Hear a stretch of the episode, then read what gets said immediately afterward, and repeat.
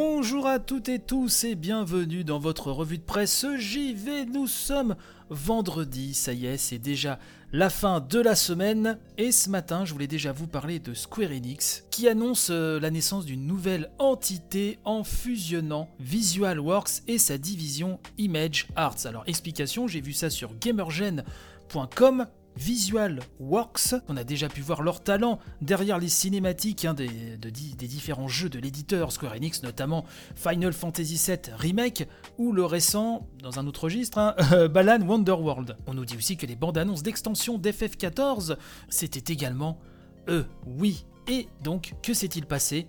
La fusion de Visual Works a été prononcée avec la division Image Arts de Square Enix. Donc ça forme une nouvelle entité qu'il faudra désormais appeler Square Enix Image Studio Division avec à sa tête Takeshi Nozue.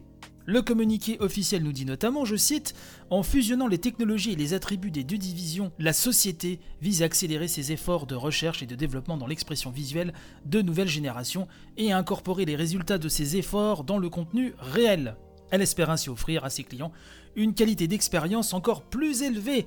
Voilà, le reste, hein, ce sera à lire sur la news de gamergen.com. Bon, ce rapprochement n'est pas si étonnant que ça, vu déjà les relations hein, euh, qu'entretenaient les deux entités avec un Z majuscule, bien évidemment. Le vendredi, c'est également le jour où je remercie les contributeurs de l'émission.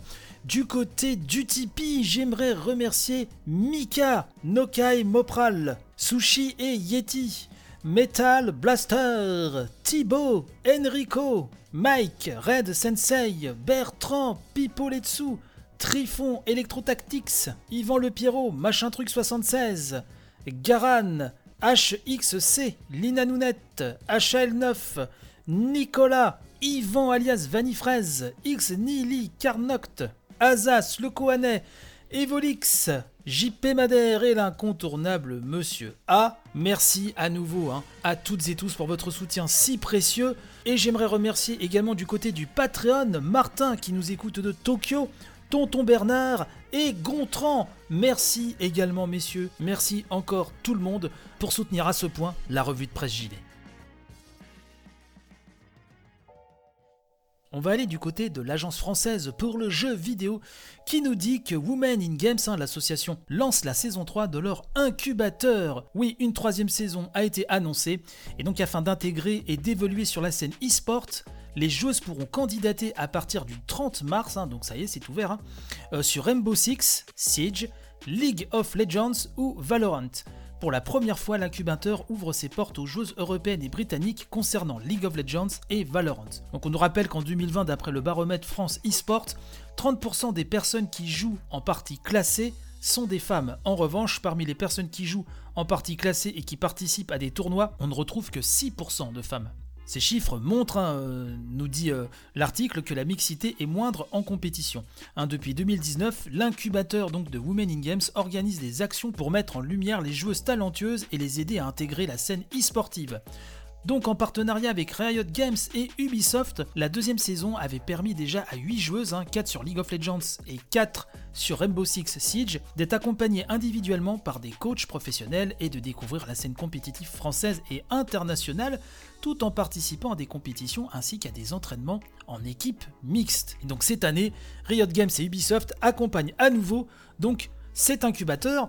Euh, League of Legends et Rainbow Six Siege seront une fois de plus hein, sur le devant de la scène, accompagné pour la première fois donc de Valorant, nouveau jeu lancé il y a un an par Riot Games, dont la scène compétitive se développe très rapidement. Je vous laisserai lire, le lien sera dans la description, euh, donc le reste des informations très importantes si euh, l'événement vous intéresse sur donc le site de la FJV. Je tiens à vous rappeler que le 17 mars euh, dernier, euh, j'avais parlé d'un sujet hein, euh, concernant le sexisme au sein de l'e-sport et des joueuses qui optaient pour des espaces 100% féminins. C'était un très bon papier que j'avais lu sur franceinfo.fr.